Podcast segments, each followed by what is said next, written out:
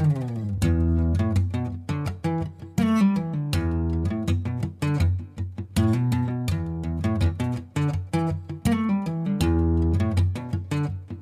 привіт! Це подкаст Підкаст. Мене звуть Олексій Кушнір. Я Олег Ідолов, і це третій воєнний епізод. Почнімо. Почнімо.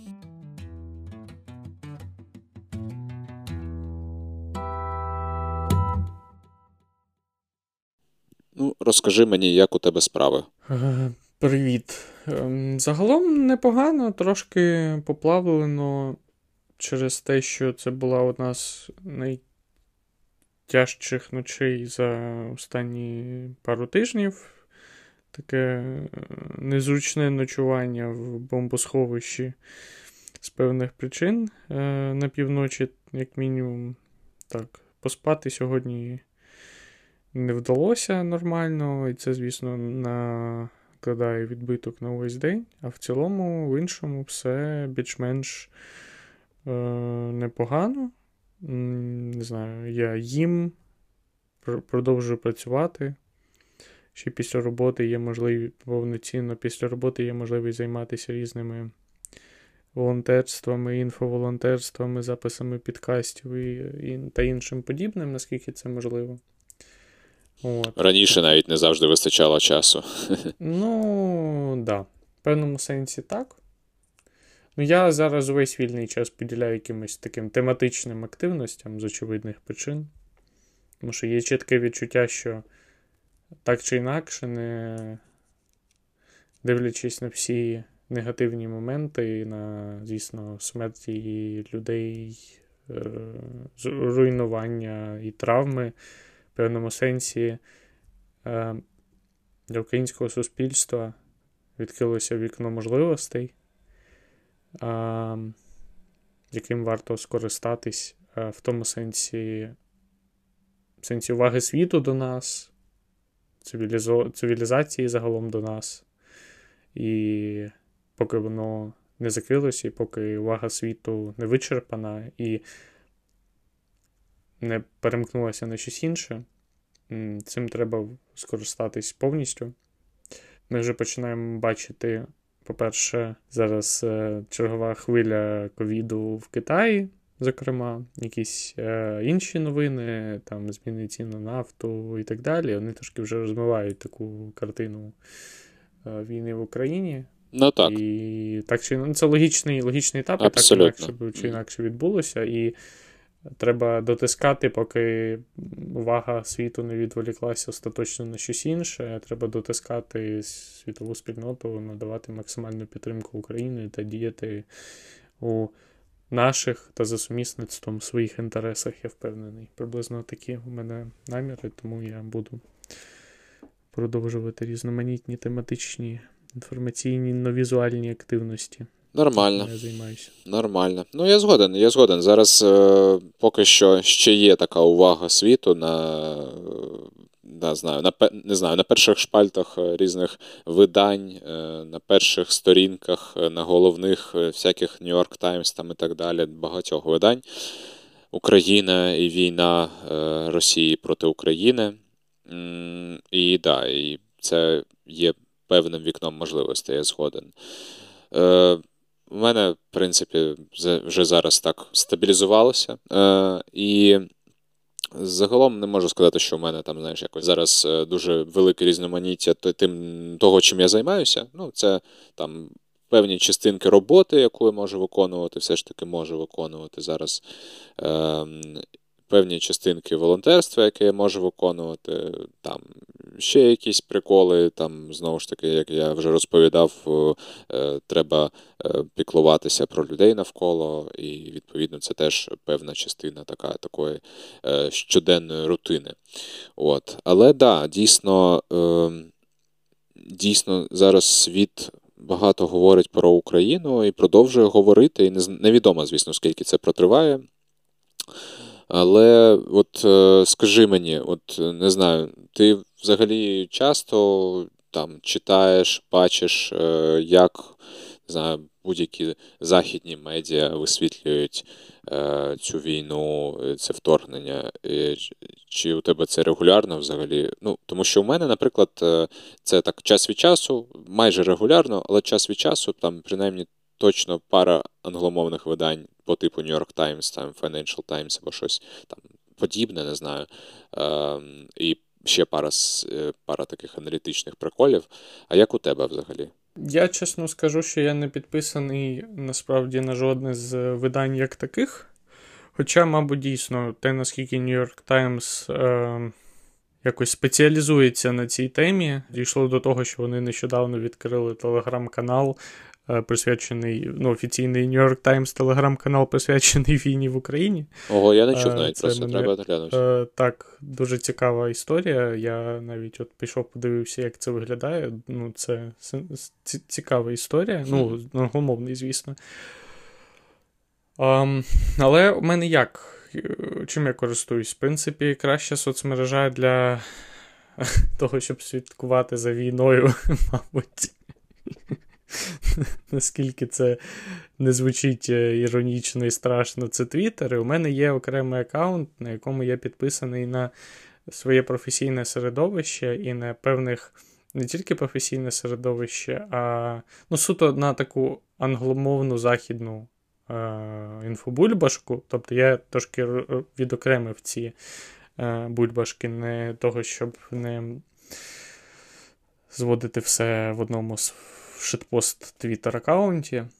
І я загалом люблю дуже поринати глибоко, знову ж таки, дивитися на це через призму якогось креативного IT-середовища е, західного, подивитись якусь таку призму, як вони це бачать, як вони на це реагують. А, І знову ж таки, за допомогою цього аккаунта підписався на деякі трошки нов, загально новинні ресурси, з, з допомогою яких я моніторю, і якби зручність. Ем, Чому це зручніше робити завдяки Twitter? Тому що ти одразу просто відкриваєш кожну новину, і ти бачиш реплаї живих людей на цю новину, тобто, прям не відходячи дуже далеко. Um, я от буквально сьогодні навіть пройшло вже ну, довгий час пройшов з початку війни, майже 20 днів все одно я, ну, просто рівні рівні абсурду і проклятості таймлайну. Я просто заходжу, відкриваю новину про ціну на нафту чи про хвилю ковіду і спостерігаю, як між собою обговорюють вплив цієї ситуації на Україну. Два американці, один з українським прапором на аватарці, інший з е, соняшником на аватарці. Е, такий тред гілка просто людей, які познайомились у цьому твіті на 10-15 реплаїв. Просто це нормальна норма в березні 2022 року. Це от просто майбутнє, якого так хотіли ліберали. Так. І просто ну, от рівні абсурду я відкриваю таку професійну частину. Е, інфобульбашки. Знову ж таки, ми навіть згадували і в контенті для патронів, і загалом в якихось минулих випусках є один з найвідоміших е, венчурних фондів Ендрісен Хоровіц. І одним зі співзасновників цього фонду є е, Марк Андрісен, відповідно, такий чувак з. Такий лисий чувак з головою схожою на яйце в прямому сенсі, тобто у нього така специфічна форма голови, дуже він впізнаваний завдяки цьому. А, І чувак постить постить скріншот в Твіттері, як е, Ілон Маск відповідає аккаунту Дід Панас. Е, ну, Аккаунт підписаний Дід Панас, і фотографія Діда Панаса на аватарці йому відповідає Ілон Маск. Це було щось е, щось про про ЗМІ. На якийсь його твіт у них там була, е, було обговорення з аккаунтом Дід Панас. Звісно, це логічно в певному сенсі, тому що, враховуючи, що Ілон Маск ще роки тому постив про. Е, Постив домен української правди, логічно обговорювати це в контексті е, світових ЗМІ та того, наскільки в них багато пропаганди з аккаунтом Дід Панас, але загалом просто що, якби, ну, просто рівні. Ілон Маск відповідає аккаунту Дід Панас. Я дізнаюсь про це зі скріна іншого іншого певного сенсі, ну, не останнього чоловіка в індустрії, в якій я працюю, не з України. Просто я трошки я захотів зафіксувати цей момент от просто проклятості таймлайну, тому що це чи не знаю, ос- освяченості таймлайну, для кого як, ну це просто вже пішли рівні. Да. Максимальні. Та, да, та, да. Ну, зараз такий, да, зараз такі часи е, к, такої е, кульмінації, часи божевільні е, ще з тих часів, як Зеленський переміг е, на виборах президента. Мушу сказати, раз ти цю, цю тему зачіпаєш, для мене, звісно, було стало дуже приємною несподіванкою те, як е, українська влада реагує на ці виклики. Я... Мені здається, що це далеко не час, знову ж таки.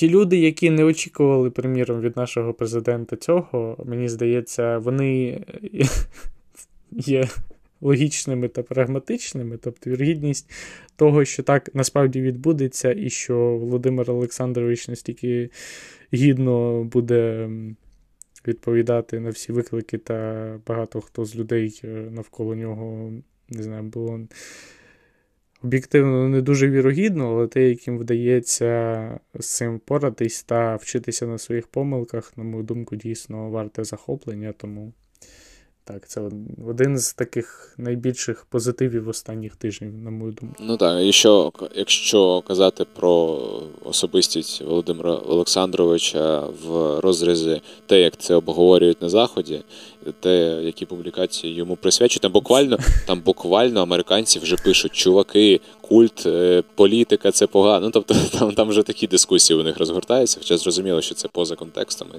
І нам це взагалі зараз не на часі і не цікаво. Але американці дійсно зараз такі, блін, ребята, там, коротше, Зеленський вже як культова особа, це погано, політична культура, бла бла бла. Ну, розумієш, да?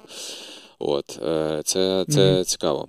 От. Е, я от взагалі, якщо говорити про теж західні там медіа, те, як е, висвітлюється вся ця історія в західних медіа, е, я так е, обережно читаю різну, різну аналітику, бо насправді.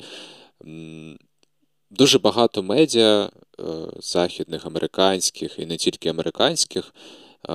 Останні останні ну, місяці до війни, і, в принципі, на початку цієї війни показали себе дуже негарно і якось не людяно стосовно ну, щодо українців за їхнім ставленням до нас. Е, Я багато просто, ну я знаю, я спілкуюся з різними журналістами, і вони спілкуються зі своїми колегами, які приїжджають зараз в Україну висвітлювати е, війну. Е, ну от як не знаю, там CNN, різні BBC там, або будь-хто інший. Е, І іноді викликає великий подив. Е, а вже ж це не всі журналісти західні, які так приїжджають, я не узагальнюю. Але є такі випадки, коли буквально присилають абсолютно якихось. Е, Можливо, відомих, але не в темі журналістів. Тобто люди приїжджають вперше в Україну, абсолютно не знають контексту, не знають нічого, приїжджають у Львів, Е, наймають собі охоронців, коротше, бо намагаються назняти охоронців, фіксерів там різних, е, е, вдягають бронежилети, каски і йдуть знімати львівський вокзал. Ну, тобто, отак це може відбуватися. От, І потім Норм. І потім деякі з цих журналістів можуть навіть потрапити на обкладинки якихось західних журналів, видань, журналів і видань. Тобто там трохи вже така потьокша криша, якщо чесно, місцями дуже прям дивно і мені не зрозуміло. Ем, але ну, якби зрозуміло, що це вони там на іншій планеті живуть, у них там трошки інше ставлення до е, того, що відбувається у світі, але трохи образливо буває, коли до там до тебе, да, до, там ставляться як до якихось аборигенів, які не знають мови або щось таке. Ну, типу, Це так, це знаєш, це такі якісь е, точечні якісь приколи, але ну, є таке.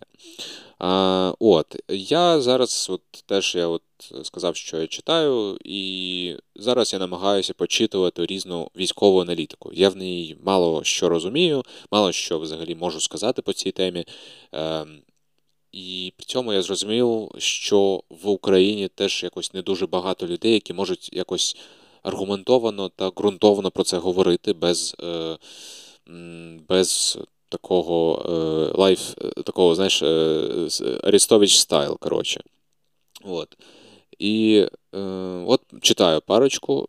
Мені недавно випав в стрічці пост Зураба Аласанії. Він інколи перекладає, пару разів перекладав пости, ну, вірніше, не він, а якийсь його колега перекладав пости і аналітику. Тома Купера, є такий якийсь блогер, теж е, західний, американський, я так зрозумів. І він непогано пише про стан, е, що у нас відбувається на фронтах, де, як, що, як. Тобто це трохи е, більш такий тверезий, мабуть, погляд, ніж коли ти читаєш просто е, там, не знаю, дуже патріотичні і насичені, круті пости, але все ж таки, можливо, трохи не такі не такі аргументовані. От. А тут ти читаєш е, якусь більш таку незалежну що ли, аналітику, ну, якщо можна так сказати, тому що все ж таки зараз щодо інформації все дуже важко, це війна. І ем, от, це цікаво. І ще я почитую з якісь зведення, аналітику, е, якщо не помиляюся, Institute of War чи щось таке. Коротше, е, буквально вводиш в Google е, Institute of War, і тобі видає там перше посилання, і там вони збирають щоденну аналітику по тому, що відбувається на українських фронтах. І це от, е, це прикольно. От. Іноді там всяке різне теж читаю, але от це, ці приколи можна хоч щодня читати, і воно трошки так більш тверезо тверезо до цього ставиться, і ти розумієш ризики, е, які у нас є. Ну, якось так. Тобто намагаюся тримати в курсі, хоча я розумію, що, блін, це з цим так важко розбиратися. Люди там життя розбираються в цих темах, а ти сидиш і такий за два, за дві доби намагаєшся е, зрозуміти різницю між е, е, БТР і БТГ, БТГР. Коротше, дуже такі приколи. Е, це правда. Я теж підписався на кількох людей з подібною експертизою, саме на закордонних військових експертів, які, як не дивно, можуть е, іноді цікавіше аналізувати е, нинішнє становище, ніж локальні. Це правда.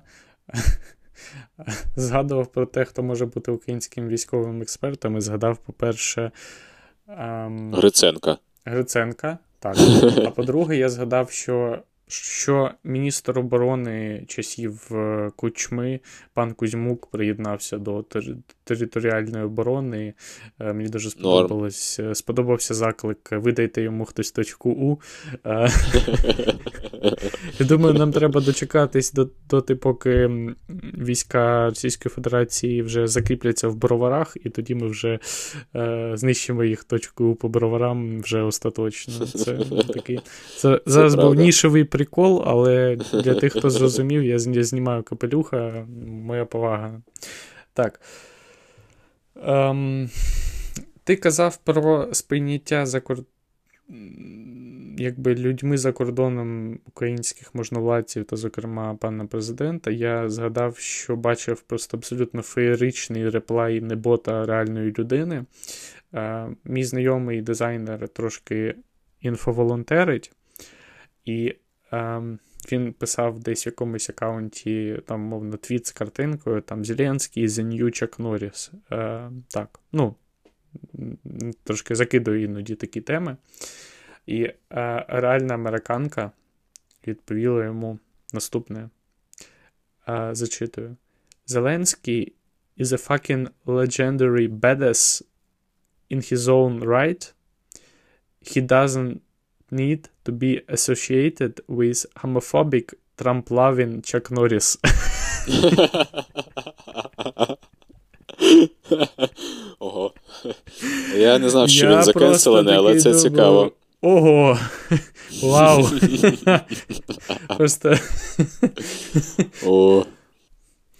Да, це серйозно. Ну просто Просто ж, е, враховуючи, ми вже ми вже забули, але хочеться догадати, що Зеленський ледь не е, довів пана Трампа до абсолютного імпічменту остаточного. Ми вже абсолютно забули по цю історію, але це контекст, який реально відбувся.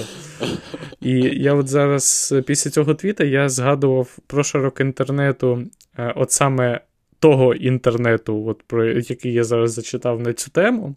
І оці всі такі попередні симпатії до цього. Просто ці фотографії, там, де Зеленський Трамп, знаєш, сидять за кріслами такі на типу зустрічі. От, Це, звісно, весело, весело. А загалом ставлення. Загалом і західні медіа, і знову ж таки, я бачу дуже багато щирої симпатії і реальної підтримки від простих людей в європейських країнах і а, в Америці та в інших західних країнах, і, в принципі, в світі. Але те, звісно, що я бачу серед медіа і серед заяв е, чиновників, воно, ну, прямо скажімо, досить різне. Але це все ж таки тема, мабуть, для більш спокійних е, та менш неоднозначних часів, ніж зараз. Я якось так це бачу. Ну так. Мабуть, е, я, ну, я ти знаєш, іноді я е, щиро дивуюся. ну, я просто хочу нагадати, нагадати, ми ще там, не знаю, рік тому мали бороти когось в інтернеті, якусь Сніжану Єгорову, е, просто від безсилля, плюючись е, в неї в коментарях, бо насправді ні, ніяка інша там дія не могла до неї бути застосована чомусь. чомусь, да? А тут е, тут якийсь консул не видає їй якісь там паспорти, візи чи щось там, я вже забув, якщо чесно. І зараз якісь, хоча це, хоча вона громадянка України. І зараз е, я прям дивуюся, так по-доброму дивуюся, як е, деякі там чиновники європейські, українські е, почали е, швидко.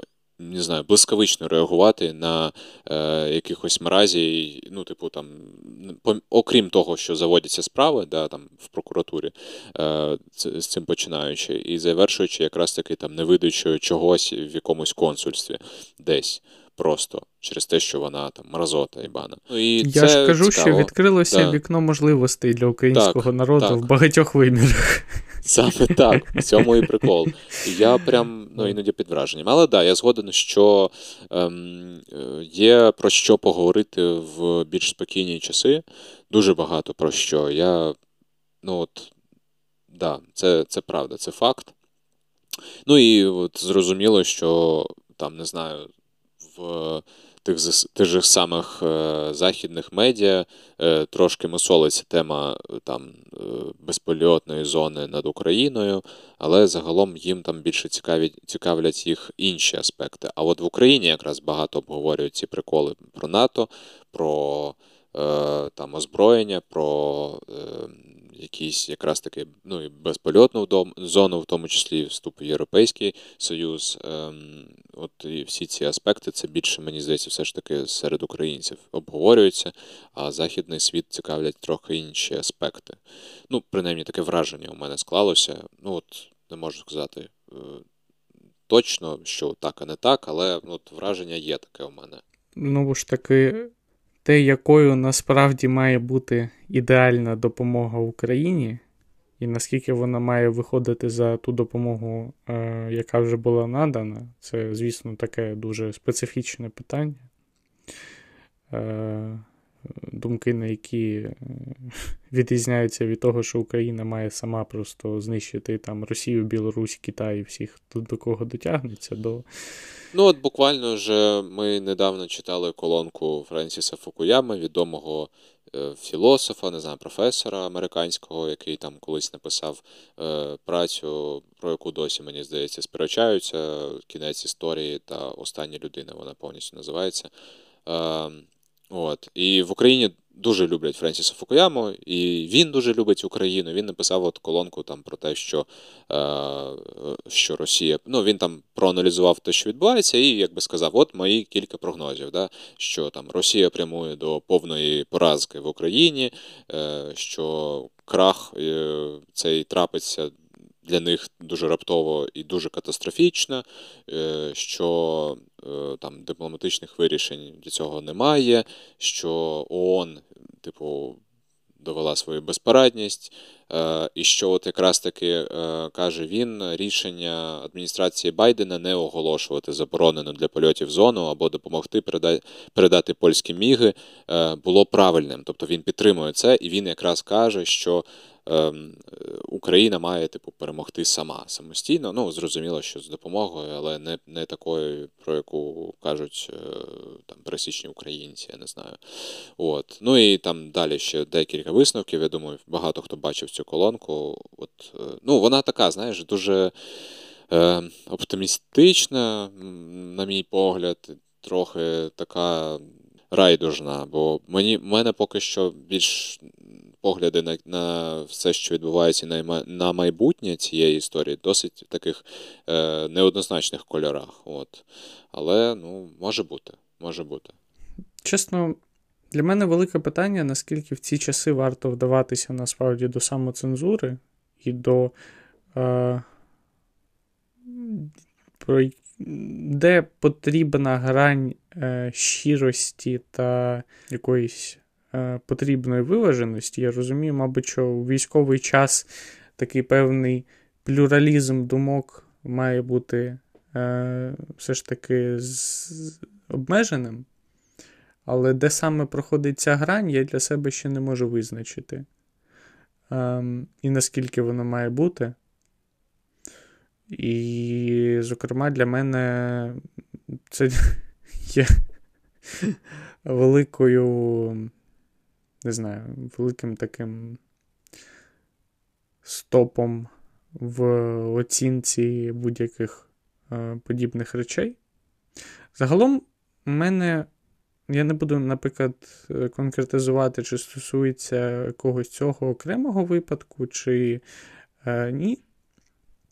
У мене, якби, мабуть, мені здається, що ця точка зору, ця авторська думка колонка пана Френсіса, вона скоріш корисна для України, тому що вона така оптимістична, підбадьорююча і так далі, загалом за тунельністю. Так, ні, 100% вона працює на це. У мене є просто відчуття загальної дискредитованості е, інституту подібних. Е, лідерів думки загалом, як як такого, от е, не конкретно цього, в принципі, формату та інституту подібних.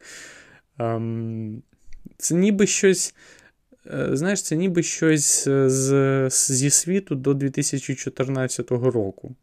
Є таке відчуття. Тобто, і ти це розумієш вже е, озираючись Е, знову ж таки назад. Не... Це не так було зрозуміло добре тоді, як добре зрозуміло вже зараз на е, контрасті між реакціями світової спільноти на те, що зараз відбувається, і того на розумінні, яка мала би бути все ж таки реакція ще тоді, та у всьому іншому. Цікаво про це думати, і хотілося б розкрити цю тему в трошки знову ж таки більш. Е, спокійний, е, як казав один з українських міністрів, время шелковісте, коли утихнуть всі спори. Ну, як ти можеш чути, мені да. розйобувати. Да, тобі що... треба розйобувати, так що Не дякуємо, знаю, що послухали цей епізод. Яскраво яскраво вийшло. Сподіваємось, що цей час наступить якомога скоріше. Дякуємо, що послухали. З вами був подкаст Підкаст. Мене звуть Олексій Кушнір. Я Олег Ідолов, пиздую бомбосховище. На все добре на зв'язку. Бережіться. На все добре.